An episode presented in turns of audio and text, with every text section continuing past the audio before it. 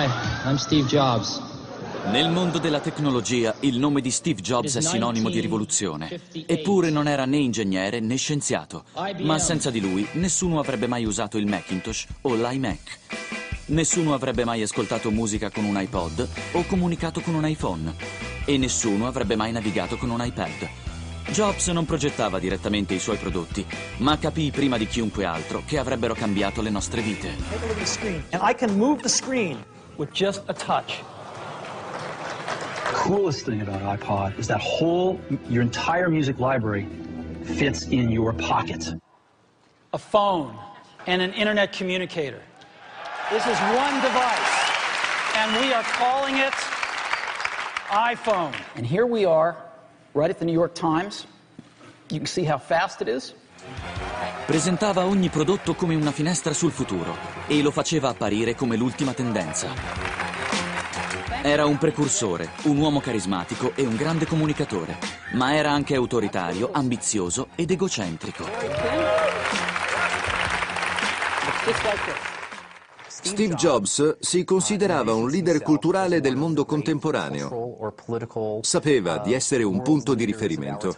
Nella storia, le personalità davvero geniali sono ben poche. Penso a Shakespeare o Newton. Steve si sentiva uno di questi eletti. Per lui, chi non mirava all'eccellenza era una nullità.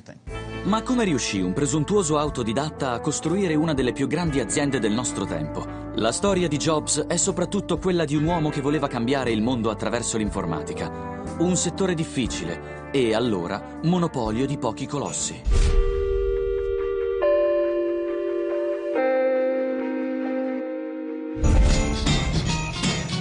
Steve Jobs nacque a San Francisco, in California, il 24 febbraio 1955.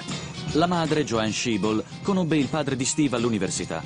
Lui era musulmano di origini siriane e questo era inaccettabile per il severo padre di Joanne. Così, quando lei rimase incinta, dovette dare il bambino in adozione. Venne adottato da Paul e Clara Jobs. I due non avevano avuto possibilità per studiare, ma erano disposti a qualunque sacrificio pur di mandare Steve all'università.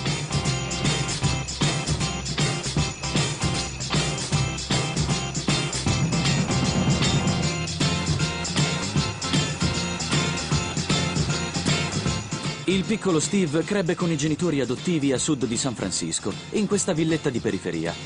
Era una valle piena di meli, che presto sarebbe diventata famosa con il nome di Silicon Valley.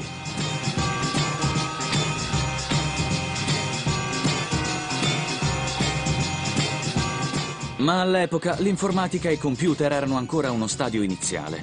Steve non era uno studente modello, si annoiava spesso. Soltanto una materia lo interessava particolarmente, l'elettronica.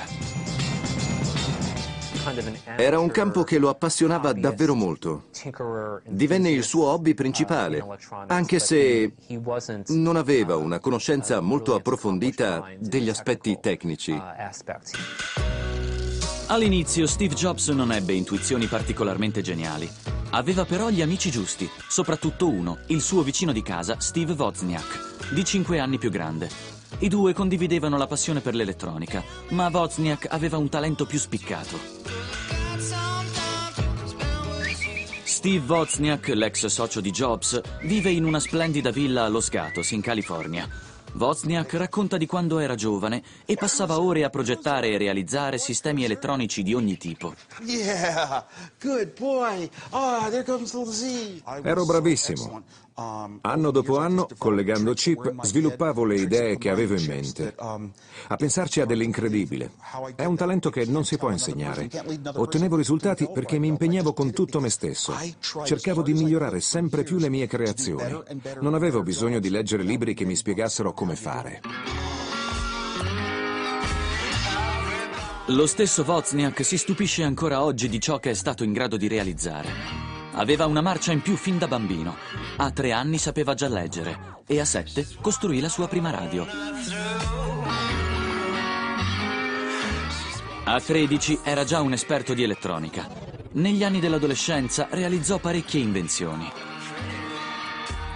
La più straordinaria fu la Blue Box, il primo telefono in grado di fare chiamate illimitate in tutto il mondo gratis. Generava toni che permettevano di aggirare il sistema di tariffazione e fare chiamate gratis. Ingannava la rete telefonica che ti connetteva con qualsiasi numero senza nessun costo. Il telefono funzionava, ma era illegale e Wozniak dovette ritirarlo.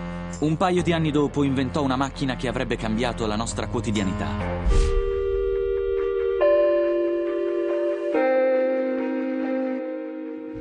È questa scatola di legno, costruita con i materiali che Wozniak aveva a portata di mano. Sembra una buffa macchina da scrivere, ma in realtà è il primo personal computer della storia. Nonostante l'aspetto artigianale, fu un oggetto rivoluzionario. Era il 1976. A quell'epoca i computer erano ancora enormi macchine che riempivano intere stanze, senza tastiera e senza schermo. Erano strumenti alla portata di pochi esperti.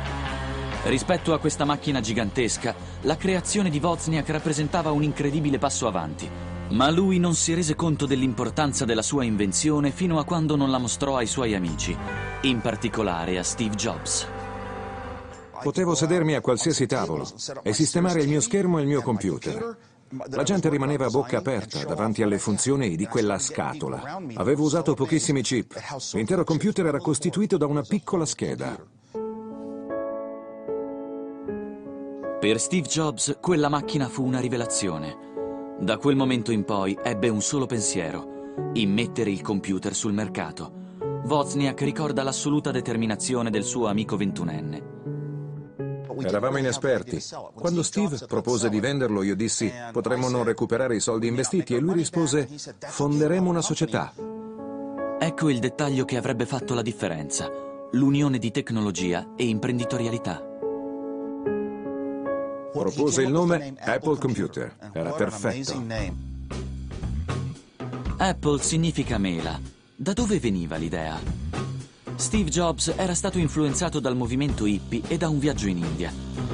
Nei primi anni 70 credeva negli ideali della generazione che voleva cambiare il mondo. Protesta, musica, droghe. Provò tutte queste esperienze. Per divertirsi, il suo gruppo di amici si riuniva in una fattoria e mangiavano mele. Dan Kotke lo ricorda bene. Steve, io, la mia ragazza e altri amici comuni ci incontravamo in quella fattoria. Era un meleto. Passavamo il tempo a cogliere le mele. All'epoca eravamo fruttariani e ci abbuffavamo continuamente di mele. Ispirandosi al movimento hippie e per rendere omaggio a Newton che scoprì la gravità grazie a una mela caduta, Steve Jobs scelse la mela come logo il morso sulla destra è il piccolo tocco distintivo. Ora il giovane imprenditore doveva solo trovare clienti interessati al suo rivoluzionario computer, battezzato Apple One. Jobs ricevette il suo primo ordine molto presto, per 100 unità, da parte di The Byte Shop, uno dei primi negozi specializzati in computer nella Silicon Valley. Il biografo Owen Linzmeyer ricorda le doti di venditore che Jobs sfoderò quel giorno, nonostante il suo aspetto da hippie. Immaginate un ragazzo, un hippie in sandali e pantaloncini, con la barba, che si presenta e chiede un credito a 30 giorni per diverse migliaia di dollari. Lo scopo era costruire un computer ancora da testare in un'industria ancora da creare. All'epoca non esisteva un mercato dei microcomputer, c'erano solo questi ragazzi, il loro garage e i loro sogni. Quando Steve annunciò di aver concluso l'affare, Wozniak fu molto sorpreso, anche perché non avevano ancora costruito un solo computer. Steve ricevette un ordine per 100 computer completamente assemblati a 500 dollari l'uno. 100 computer fanno 50.000 dollari. Era il doppio del mio stipendio alla Hewlett Packard. I due soci ottennero un contratto da 50.000 dollari, ma dovevano ancora costruire i computer. Per farlo, sfruttarono ogni risorsa disponibile. Assunsero il loro amico del gruppo hippie, Dan Kotke, che diventò il primo impiegato della Apple. 29 anni dopo, Dan ci porta a vedere il suo vecchio posto di lavoro. Qui siamo a Cupertino. Ci siamo quasi. Ecco la Chris Drive. Una delle più grandi aziende del mondo è nata qui, nella casa dei genitori di Steve Jobs.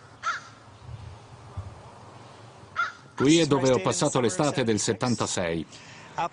La Apple Computer è nata nella camera della sorella di Steve, nel retro della casa. Poi si è spostata nel soggiorno.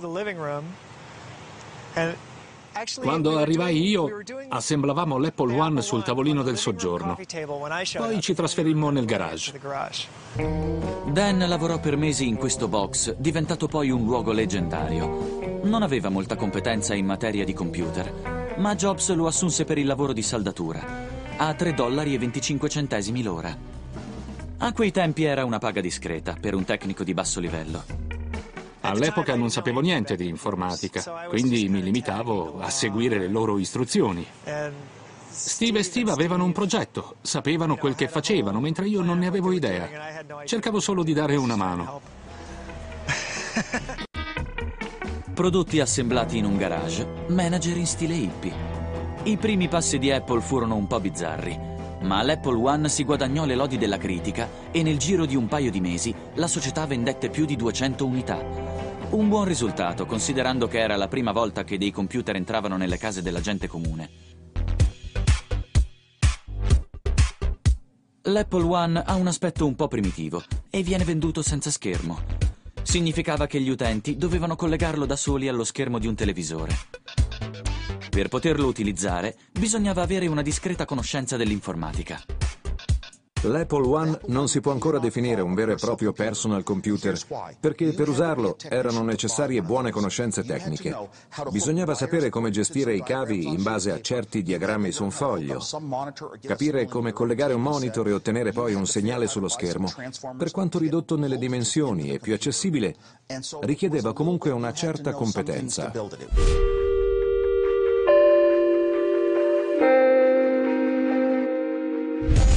In breve, Jobs capì che una clientela limitata a esperti di computer e addetti ai lavori non era abbastanza.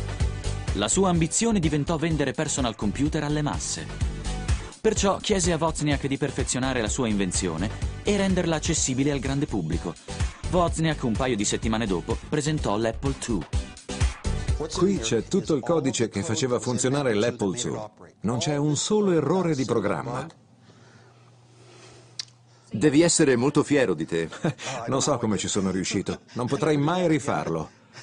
Comunque ne vado molto fiero. Wozniak non ha idea di come ci sia riuscito. Jobs ancora meno. Ma avevano qualcosa che agli altri mancava. L'immaginazione. E prestavano grande attenzione al design. L'Apple II era racchiuso in una struttura di plastica con monitor e tastiera.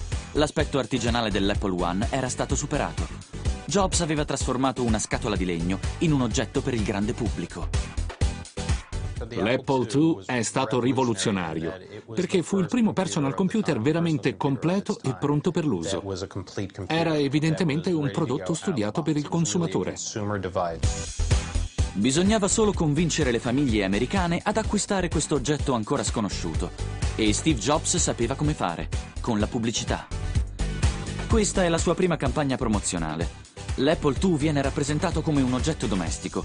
Comodamente seduto in cucina, il proprietario di un Apple II controlla le sue azioni in borsa. Nella seconda metà degli anni 70, una scena del genere sembrava fantascienza. E in ciò sta il genio di Steve Jobs, avere portato la tecnologia nella vita quotidiana. Vent'anni prima dell'era di Internet, fu il primo a immaginare prodotti semplici e utili per migliorare la vita delle persone. Era il 1979 quando il giovane ingegnere Andy Hertzfield venne assunto da Jobs. Andy ricorda il successo di vendite, immediato e strepitoso, del nuovo computer.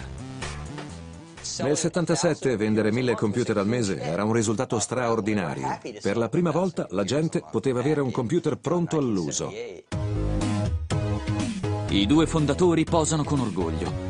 All'inizio degli anni Ottanta la loro non era più un'avventura, ma un'impresa di successo. A soli quattro anni dai loro primi passi nel garage, quella piccola società divenne una delle aziende più importanti della Silicon Valley. L'Apple II conquistò l'America. Ne furono venduti 300.000 esemplari e venne usato persino nelle scuole. Gli studenti americani facevano informatica impiegando l'Apple II. Nel 1980 la società venne quotata in borsa. Fu un trionfo. Già nel primo giorno il valore della società salì del 32%. I due giovani Steve diventarono milionari. Il loro patrimonio ammontava a 300 milioni di dollari. Jobs aveva 25 anni e Wozniak 30. Il loro stile di vita cambiò radicalmente. Ecco la Porsche di Wozniak, targata Apple II. Non avevo mai avuto una casa di proprietà. Non avevo abbastanza soldi. All'epoca pensavo che non mi sarei mai potuto permettere nemmeno una vacanza alle Hawaii. E all'improvviso avevo tutto. Fu una sensazione davvero indescrivibile. Ma gradualmente Wozniak si allontanò dall'azienda. Preferiva dedicarsi alle sue passioni, l'elettronica e l'organizzazione di concerti di musica folk. Per di più, lavorare con Steve Jobs non era facile. Non si accontentava mai e voleva sempre avere il controllo su tutto. Per Jobs, invece, l'avventura era solo all'inizio.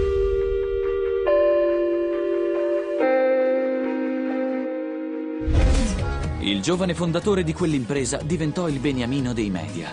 Era ormai un'icona per le nuove generazioni.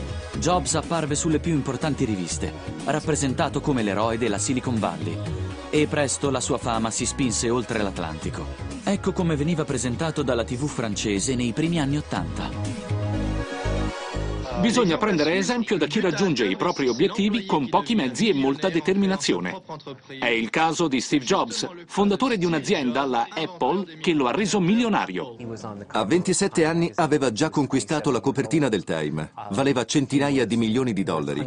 A meno di 30 anni era già un'icona famosa in tutto il mondo. Ma Steve Jobs non voleva solo vendere computer. Il suo vero obiettivo era quello di diventare sovrano incontrastato del mondo dell'IT.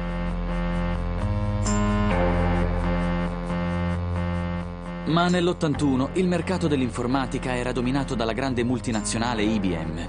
Il prodotto principale della IBM era il mainframe, computer utilizzato da grandi aziende per elaborare un'enorme mole di dati. Ma quell'anno la società decise di puntare anche sul mercato dei personal computer, con il personal computer IBM, ispirato all'Apple II. La sfida lanciata dal colosso dell'informatica venne sottovalutata da Jobs e i suoi erano assolutamente convinti che il PC IBM non avrebbe avuto futuro e festeggiarono il presunto fallimento del concorrente con del succo di frutta. Corremmo subito a comprarne uno e ci mettemmo a smontarlo. Ricordo che scoppiamo a ridere vedendo il modo scadente in cui era stato assemblato. Il primo commento che fecero quelli della Apple fu questa macchina è pessima, non fa nulla di interessante. Non ha le caratteristiche grafiche del nostro computer, non interagisce con il sistema operativo su disco e non ha un software. L'Apple II è di tutt'altro livello. Il PC IBM è solo un brutto scatolone di metallo. Eppure, per quanto Steve Jobs lo disprezzasse, quel PC IBM ebbe ottimi risultati di vendita. Ma il suo successo era dovuto soprattutto al marchio. Su quel brutto scatolone di metallo c'erano le lettere IBM e questo faceva la differenza. Molti vedevano IBM come una scelta sicura. Per quanto alta fosse la qualità Apple, il marchio IBM da solo era una garanzia. Ma Jobs non si lasciò scoraggiare. Convinto della superiorità del suo prodotto, era determinato ad annientare IBM. Diventò la sua ossessione. Per riuscirci, decise di arruolare un noto uomo d'affari, e non uno qualsiasi. John Scully, amministratore delegato di Pepsi Cola, un uomo che aveva insidiato la supremazia di un concorrente che sembrava invincibile, Coca-Cola. La notizia della collaborazione con Jobs conquistò la copertina di Business Week. La determinazione di Jobs era straordinaria. Lo si capisce anche dal modo in cui chiese a Scully di unirsi a lui. La celebre frase con cui Jobs convinse Scully fu vuoi passare il resto della tua vita a vendere acqua zuccherata o vuoi avere l'opportunità di cambiare il mondo? Cambiare il mondo. Era questa la missione di Steve Jobs e fece di tutto per riuscirci. Jobs si dedicò al 100% alla realizzazione di un grande progetto, un computer talmente all'avanguardia da battere definitivamente la concorrenza di IBM. Si sarebbe chiamato Macintosh. Per progettarlo, Jobs pretese una dedizione totale dal suo team. Gli ingegneri della Apple dovevano essere disposti a sacrificare tutto. Per Andy Hertzfield quel periodo fu molto difficile. Un giorno venne da me e disse, ho una buona notizia, ora lavorerai al Mac. Risposi, fantastico, dammi solo un giorno per finire il lavoro che sto facendo per l'Apple II. E lui, di che parli? Cosa c'è di più importante del lavorare al Mac? E io gli dissi, il mio progetto per l'Apple II. E lui, non vale niente, non serve a nulla, tu inizi a lavorare al Mac adesso. A quel punto prese il mio Apple II e staccò la spina. Così persi tutto il lavoro che avevo fatto. E non si limitò a questo, prese il mio Apple II e lo portò via. Spingeva i suoi dipendenti al massimo delle loro possibilità. Aveva fatto fare delle magliette per il Macintosh Team con scritto lavoro 90 ore alla settimana e mi piace. 90 ore alla settimana. Dopo tre anni a questo ritmo, il Macintosh è finalmente pronto. Data programmata per il lancio, gennaio 1984. 1984 è anche il titolo del famoso romanzo di George Orwell, un libro di fantapolitica che descrive una società dominata da un dittatore, il Grande Fratello. Jobs sfruttò il messaggio del libro per promuovere il Mac e chiese a Ridley Scott di girare uno spot pubblicitario. Let's show them why 1984 won't be like 1984. Lo spot mostra una fila di persone vestite di grigio e senza espressione che marciano come automi ed entrano in un auditorium per ascoltare il discorso del Grande Fratello. Voleva essere una metafora del mondo dell'informatica, dove IBM è il Grande Fratello e Apple la salvezza. Nello spot gli schiavi rappresentano tutti i lavoratori condannati a usare computer IBM nella loro azienda, mentre la giovane lanciatrice di martello rappresenta la liberazione.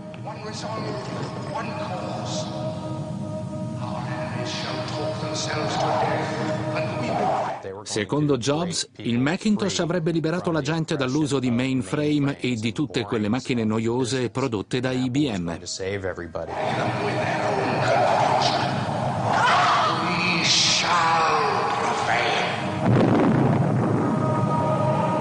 On January 24th, Apple Computer will introduce Macintosh. And you'll see why 1984 won't be like 1984. Ma in quel famoso spot il Macintosh non appare. Steve Jobs vuole essere l'unico ad avere il privilegio di mostrare la sua creazione al mondo intero. Andy Hertzfield ricorda il 24 gennaio 84, giorno in cui venne presentato il Macintosh. Riuscite a vedere l'auditorium? Sono tutti impazziti. Quel giorno, davanti a una folla in delirio, Steve Jobs mise in scena la propria autoconsacrazione. You've just seen some pictures of Macintosh. Now I'd like to show you Macintosh in person. In uno show in puro stile americano, Jobs mostrò a tutti la sua grande conquista tecnologica. Aveva reso possibile per tutti l'interazione con un computer. Schermi giganti mostravano le capacità grafiche del Macintosh. Per la prima volta un computer permetteva persino di disegnare. Ed ecco un esempio, il ritratto del suo creatore. Ma l'egocentrismo di Jobs non aveva limiti. Ascoltate cosa fece dire alla sua macchina. Right now, I'd like to sit back and listen. So it is with considerable pride that I introduce a man who's been like a father to me, Steve Jobs.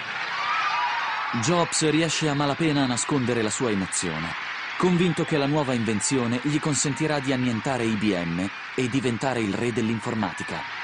Avete visto? Sta praticamente piangendo. A 29 anni Steve Jobs è all'apice della gloria. Con il Mac aveva superato se stesso. È vero, Jobs non era né inventore né ingegnere, ma il Mac è comunque una sua creatura. Gli esperti sono concordi. Il primo personal computer della storia è nato grazie agli sforzi e all'immaginazione di quest'uomo. Nonostante il prezzo di vendita elevato, il Macintosh andò a ruba Costava 2.500 dollari, il doppio di un computer IBM. Ebbe un successo fenomenale. Molti che non avevano mai trovato un computer che li soddisfacesse se ne innamorarono. Come diceva uno slogan della Apple, For the rest of us, per tutti gli altri. Il Mac si distingueva per il modo d'impiego estremamente intuitivo. Persino un bambino avrebbe potuto usarlo. Tutto questo grazie ad alcuni miglioramenti nei componenti come il mouse. Un dispositivo di puntamento con quelle caratteristiche e prestazioni era una novità rivoluzionaria. Con il Mac apparvero per la prima volta sullo schermo di un computer le icone, i menu e le finestre. A rendere tutto questo possibile era il sistema operativo, avanti di 10 anni rispetto ai suoi concorrenti. Nel settore dell'IT, Steve Jobs era convinto di essere ormai al comando, solo e senza rivali. Ma accecato dalla sua battaglia contro il gigante IBM, non vide un'altra minaccia in arrivo. Bill Gates, un giovane genio dell'informatica. Gates aveva 29 anni, come Jobs, anche lui aveva creato la sua azienda quando era ancora molto giovane, la Microsoft.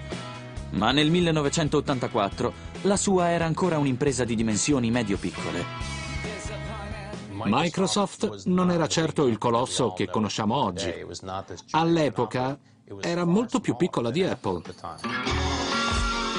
A differenza della Apple, l'azienda di Gates produceva solo applicazioni e il BASIC, un linguaggio di programmazione. Bill Gates però fu molto colpito dal sistema di cui era dotato il Macintosh. Arrivò persino a lodarlo pubblicamente.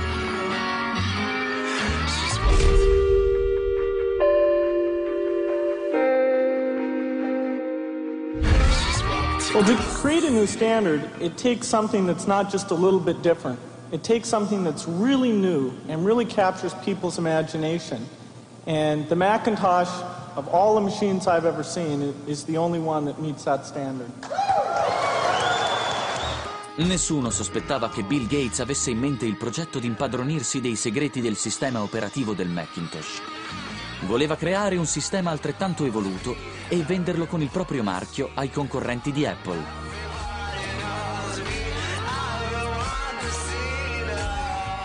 Da tempo Gates lavorava per Apple fornendo software gli ingegneri di Apple non avevano adottato particolari cautele nei confronti di un piccolo fornitore. Gates ne approfittò e con discrezione riuscì a ottenere informazioni sul sistema operativo del Macintosh. Ricordo bene la prima volta in cui mostrammo a Bill Gates un Mac. Col senno di poi è chiaro che gli stavamo suggerendo come distruggerci. Ma il team di Apple ci mise un po' a comprendere il fine delle attenzioni di Gates. Ogni caratteristica del Macintosh lo affascinava Faceva molte, troppe domande. Tanto che un giorno Steve Jobs lo colse di sorpresa mentre era immerso in una discussione con Andy. Parlavamo e io stavo per dirgli Ehi, lo puoi fare anche su un Apple II. Ma Steve intuì ciò che stavo per dire e gridò Zitto! con tutta la voce che aveva. Io non capii e così urlò di nuovo ancora più forte Zitto! Si girarono tutti. Il messaggio era piuttosto chiaro. Steve Jobs aveva ragione a preoccuparsi, ma ormai era troppo tardi. Il danno era fatto. Qualche mese dopo, i PC della concorrenza avevano recuperato molto terreno grazie a un nuovo programma Microsoft. Avevano adottato un menu a tendina e un mouse. Bill Gates aveva appena messo in commercio il suo sistema operativo, Windows, che si ispirava direttamente a quello del Macintosh. Steve venne a sapere del lancio imminente di Windows e disse più o meno voglio Bill Gates in questo ufficio prima che il sole tramonti o qualcosa del genere. Voleva affrontarlo, ma quando avvenne l'incontro Steve Jobs affrontò Bill Gates dicendogli Avevi detto che non stavi copiando il Mac, ma lo hai fatto, ci hai tradito. Come possiamo continuare a lavorare con te? Come possiamo fidarci di te? Era davvero difficile opporsi a Steve e tenergli testa, perché lui sapeva essere molto aggressivo e convincente. Ma mi ricordo che rimasi estremamente colpito dalla reazione di Bill Gates. Non ci ho detto un solo istante e lo affrontò a testa alta giustificando la sua posizione. Bill Gates ce l'aveva fatta.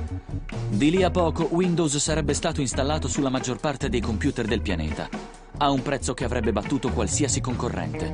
Per Apple fu un disastro le vendite del Macintosh crollarono in poche settimane e la stella di Steve Jobs cominciò a oscurarsi. Per la prima volta nella storia della Apple, i dipendenti iniziarono a preoccuparsi del futuro dell'azienda. La gente non comprava più il Mac. Nel frattempo, dopo lotte di potere interne alla società, John Scully era diventato amministratore delegato. Era stato Jobs ad assumerlo, ma per superare la crisi, Scully sorprese tutti e licenziò lo storico fondatore di Apple. Per Jobs fu terribile, cacciato dalla sua azienda all'età di 30 anni.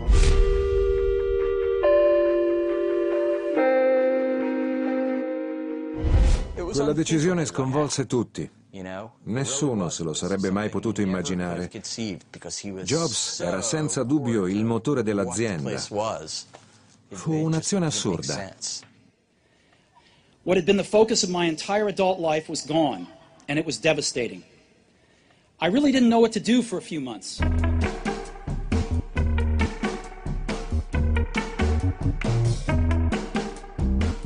Era il 1985. Steve Jobs pensò addirittura di abbandonare per sempre la Silicon Valley e di dedicarsi ad altro.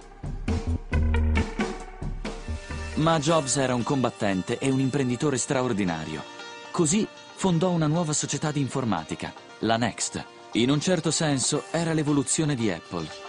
Un anno più tardi acquistò da George Lucas la Pixar, che all'epoca era una piccola società specializzata in computer grafica. Negli anni a seguire, la Pixar avrebbe prodotto film come Toy Story, Alla ricerca di Nemo e Gli Incredibili, destinati a rivoluzionare il mondo dell'animazione.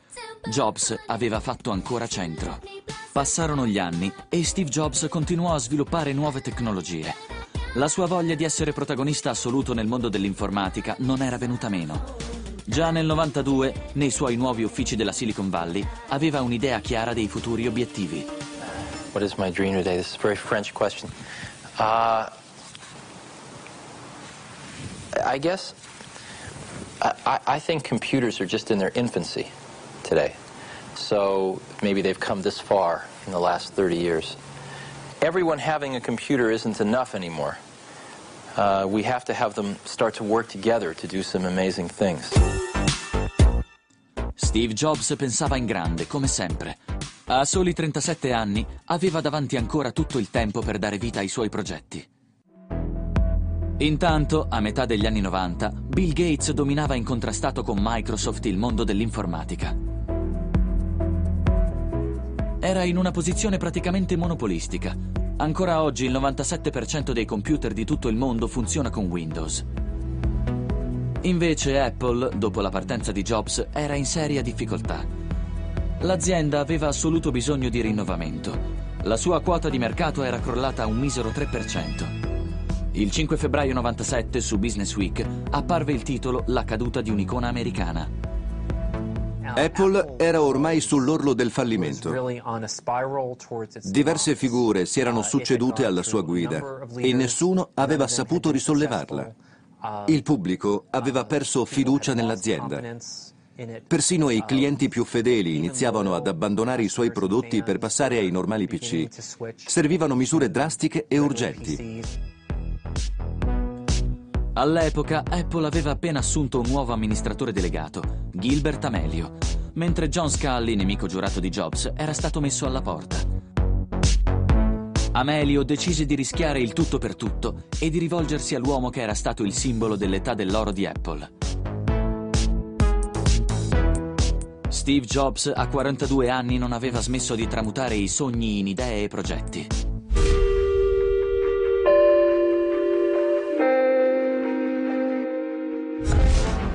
Nell'agosto del 97 il fondatore firma l'accordo per il suo ritorno in Apple. L'evento è segnato da un grande show, come ai vecchi tempi. Atteso come il messia dai fan più fedeli, Jobs annunciò una strategia per risollevare Apple. Il salvataggio iniziò con un colpo di scena. I'd like to uh, announce one of our first partnerships today, a very, very meaningful one, and that is one with Microsoft. Il pubblico è sbalordito. Alcuni pensano che sia uno scherzo, ma Steve Jobs è serissimo. Rather than uh, repeating history, I'm extremely proud of both companies that they have resolved uh, these differences in a very, very professional way. And uh, I happen to have a special guest with me today uh, via satellite downlink. And uh, if we could uh, get him up on the stage right now. Eccolo il suo ospite d'onore, Bill Gates, l'uomo che l'aveva ingannato pochi anni prima. Per il pubblico più fedele, Gates era un grande traditore. Some of the most exciting work that I've done in my career has been the work that I've done uh, with Steve on the Macintosh. I due rivali avevano firmato un accordo segreto appianando le loro divergenze. Jobs, che aveva accusato Gates di aver copiato il suo Macintosh, lasciò cadere ogni azione giudiziaria intentata contro di lui. In cambio, Bill avrebbe fornito a Steve programmi per i suoi computer e un assegno da 150 milioni di dollari. Aveva tutta l'aria di un patto col diavolo, ma Jobs era disposto a tutto per salvare Apple.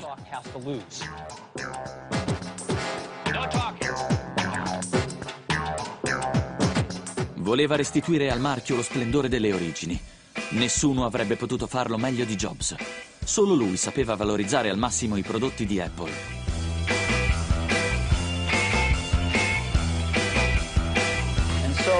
This is how we're going to re-enter the consumer market.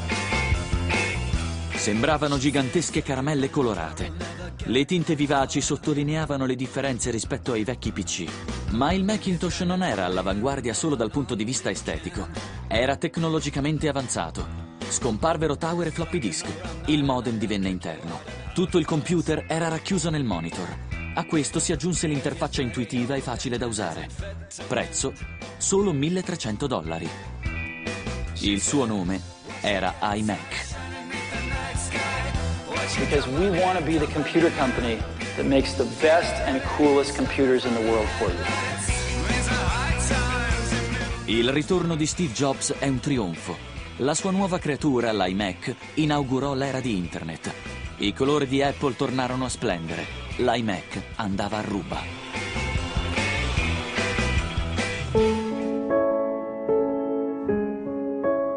Ma Jobs guardava già molto più avanti. Voleva estendere le sue ambizioni oltre il mondo dei computer. Dopo aver messo l'informatica a disposizione di tutti, Apple si lanciò audacemente nel mercato dell'intrattenimento. Entrò nel mondo della musica e Jobs presentò un piccolo e curioso dispositivo per ascoltarla. Era il 23 ottobre 2001. There it is, right there. It's called iPod. Coolest thing about iPod is that whole, your entire music library fits in your pocket. Never before possible. Dopo il Macintosh, l'iPod è la seconda grande rivoluzione di Apple. Il piccolo lettore digitale diventa un oggetto di culto e un vero e proprio fenomeno di massa. Ha cambiato il modo di ascoltare la musica.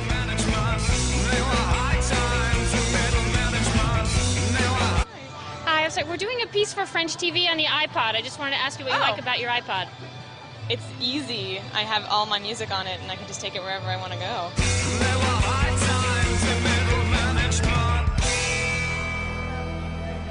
It's amazing. It's the greatest thing ever. What do you like about it? I love everything about it. L'iPod ebbe un successo planetario e diventò il lettore di musica digitale più diffuso al mondo. In breve tempo Apple ne vendette 275 milioni. Insieme all'iPod si diffonde anche iTunes, applicazione e-commerce per acquistare musica online. Apple stabiliva i prezzi dei brani. 9,99 euro per un album e 99 centesimi per una singola canzone. L'industria discografica era ormai ai suoi piedi, come ricorda Michel de Sousa, ex numero uno di una grande etichetta. Noi non avevamo il controllo dei prezzi come un tempo. Apple impose i suoi famigerati 9,99 euro per gli album e 99 centesimi per le canzoni. Poiché non fummo capaci di organizzarci e di proporre un'offerta congiunta, Apple impose un prezzo che è diventato poi quello di riferimento del mercato. In realtà sono stati molti a trarne guadagno, perché le case discografiche incassavano da Apple una parte dei ricavi, in media 60 centesimi per brano. Grazie al suo catalogo, a un anno dal lancio, l'iTunes Store aveva venduto 50 milioni di canzoni, che l'anno successivo diventarono 500 milioni. Oggi i brani venduti sono più di 10 miliardi l'anno. E non era tutto. Apple aveva altre rivoluzioni in cantiere. Ma una notizia inaspettata cambierà profondamente il corso degli eventi. Nel giugno del 2004 Steve Jobs annunciò di avere un cancro al pancreas, una forma molto seria di tumore che non lasciava speranze. Ma Steve era un combattente Continuò a vivere giorno dopo giorno al massimo delle sue possibilità. Nel giugno dell'anno successivo, la Stanford University conferisce a Steve la laurea honoris causa. Nel suo discorso ai neolaureati, Steve riesce a dare una grande lezione di vita, pur parlando di morte. Remembering that I'll be dead soon is the most important tool I've ever encountered to help me make the big choices in life. Esorta gli studenti a non lasciare che la vita scorra via e a perseguire attivamente i loro sogni. Your time is limited, so don't waste it living someone else's life. Have the courage to follow your heart and intuition. Stay hungry, stay foolish. Thank you all very much. Steve seguì questa idea forte per tutta la vita. Ma quel giorno alla Stanford University, Steve sa che gli resta poco da vivere per questo sente più forte che mai l'urgenza di portare a termine alcuni grandi progetti.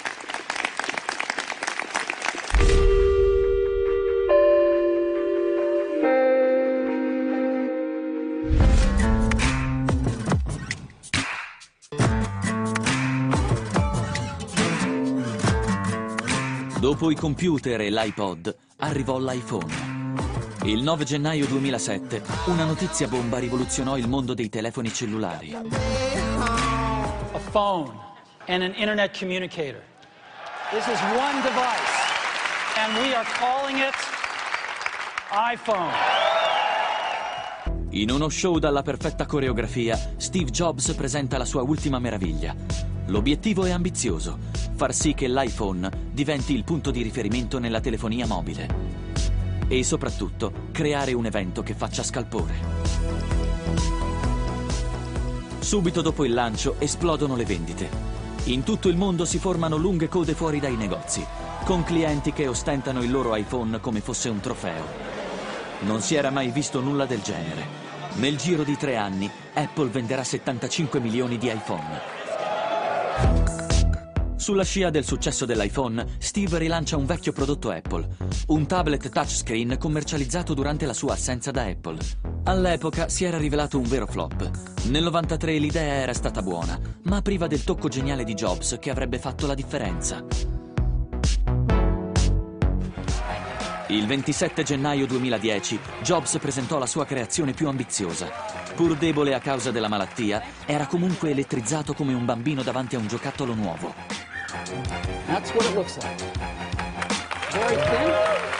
Per la prima volta, tuttavia, gli specialisti si chiedono se Steve Jobs non abbia fatto un passo falso. Olivier Frigrar, giornalista specializzato in informatica, seguiva Apple da tanti anni, ma quel giorno rimase scettico. Thanks for coming today.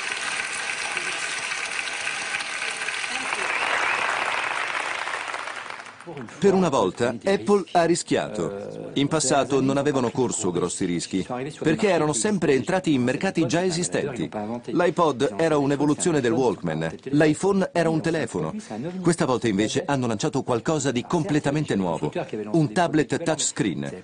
C'erano già prodotti simili sul mercato, ma non essendo firmati Apple, non avevano mai attecchito veramente. È difficile definire questo prodotto. È un ibrido a metà tra un computer portatile e un telefono cellulare. Non ha porte USB, non ha il lettore DVD, non ha la webcam. L'iPad One suscitò curiosità e perplessità, ma Steve non aveva dubbi ed ebbe ancora una volta ragione, perché l'iPad fu un altro successo clamoroso. Per Apple è diventato subito una miniera d'oro. Al di là delle sue funzioni, l'iPad è un gigantesco negozio virtuale dove si trovano migliaia di applicazioni a pagamento. E ovviamente per ogni acquisto Apple guadagna una percentuale. Ma la cosa che colpisce di più è che grazie all'iPad stiamo entrando in una nuova era dell'informatica. Senza esagerare, si ha la sensazione di essere a un punto di svolta nella storia dell'informatica. Forse abbiamo assistito alla morte del personal computer. È nato un nuovo genere di prodotti semplici e accessibili. Con il Mac, l'iMac, l'iPod, l'iPhone e l'iPad, Steve è riuscito a realizzare un sogno. Aveva promesso di rendere il computer facile da usare quanto un tostapane. Forse il traguardo è stato raggiunto solo in parte, ma certamente l'informatica è entrata nella vita di tutti noi. È stata questa per più di 30 anni la sua ragion di vita. E in un certo senso Jobs ha davvero cambiato il mondo. La partita non è ancora finita, ma Steve ha dovuto ritirarsi. Il 25 marzo 2011 ha fatto la sua ultima presentazione, davanti a un pubblico visibilmente commosso. Poi, il 24 agosto, sfiancato dalla malattia, ha scelto di dimettersi dall'incarico di amministratore delegato di Apple. Avendo dovuto tenere testa alla morte per tanto tempo, ha vissuto ogni giorno come se fosse l'ultimo. Senza dubbio è per questo che gli ultimi anni alla guida di Apple sono stati i più creativi. Il 5 ottobre 2011 la morte lo ha raggiunto. Apple ha perso il suo grande padre e il mondo un esempio forte di genialità e determinazione. You've got a great hands-on area and I'd really encourage you, go get your hands on one of these things. You won't believe.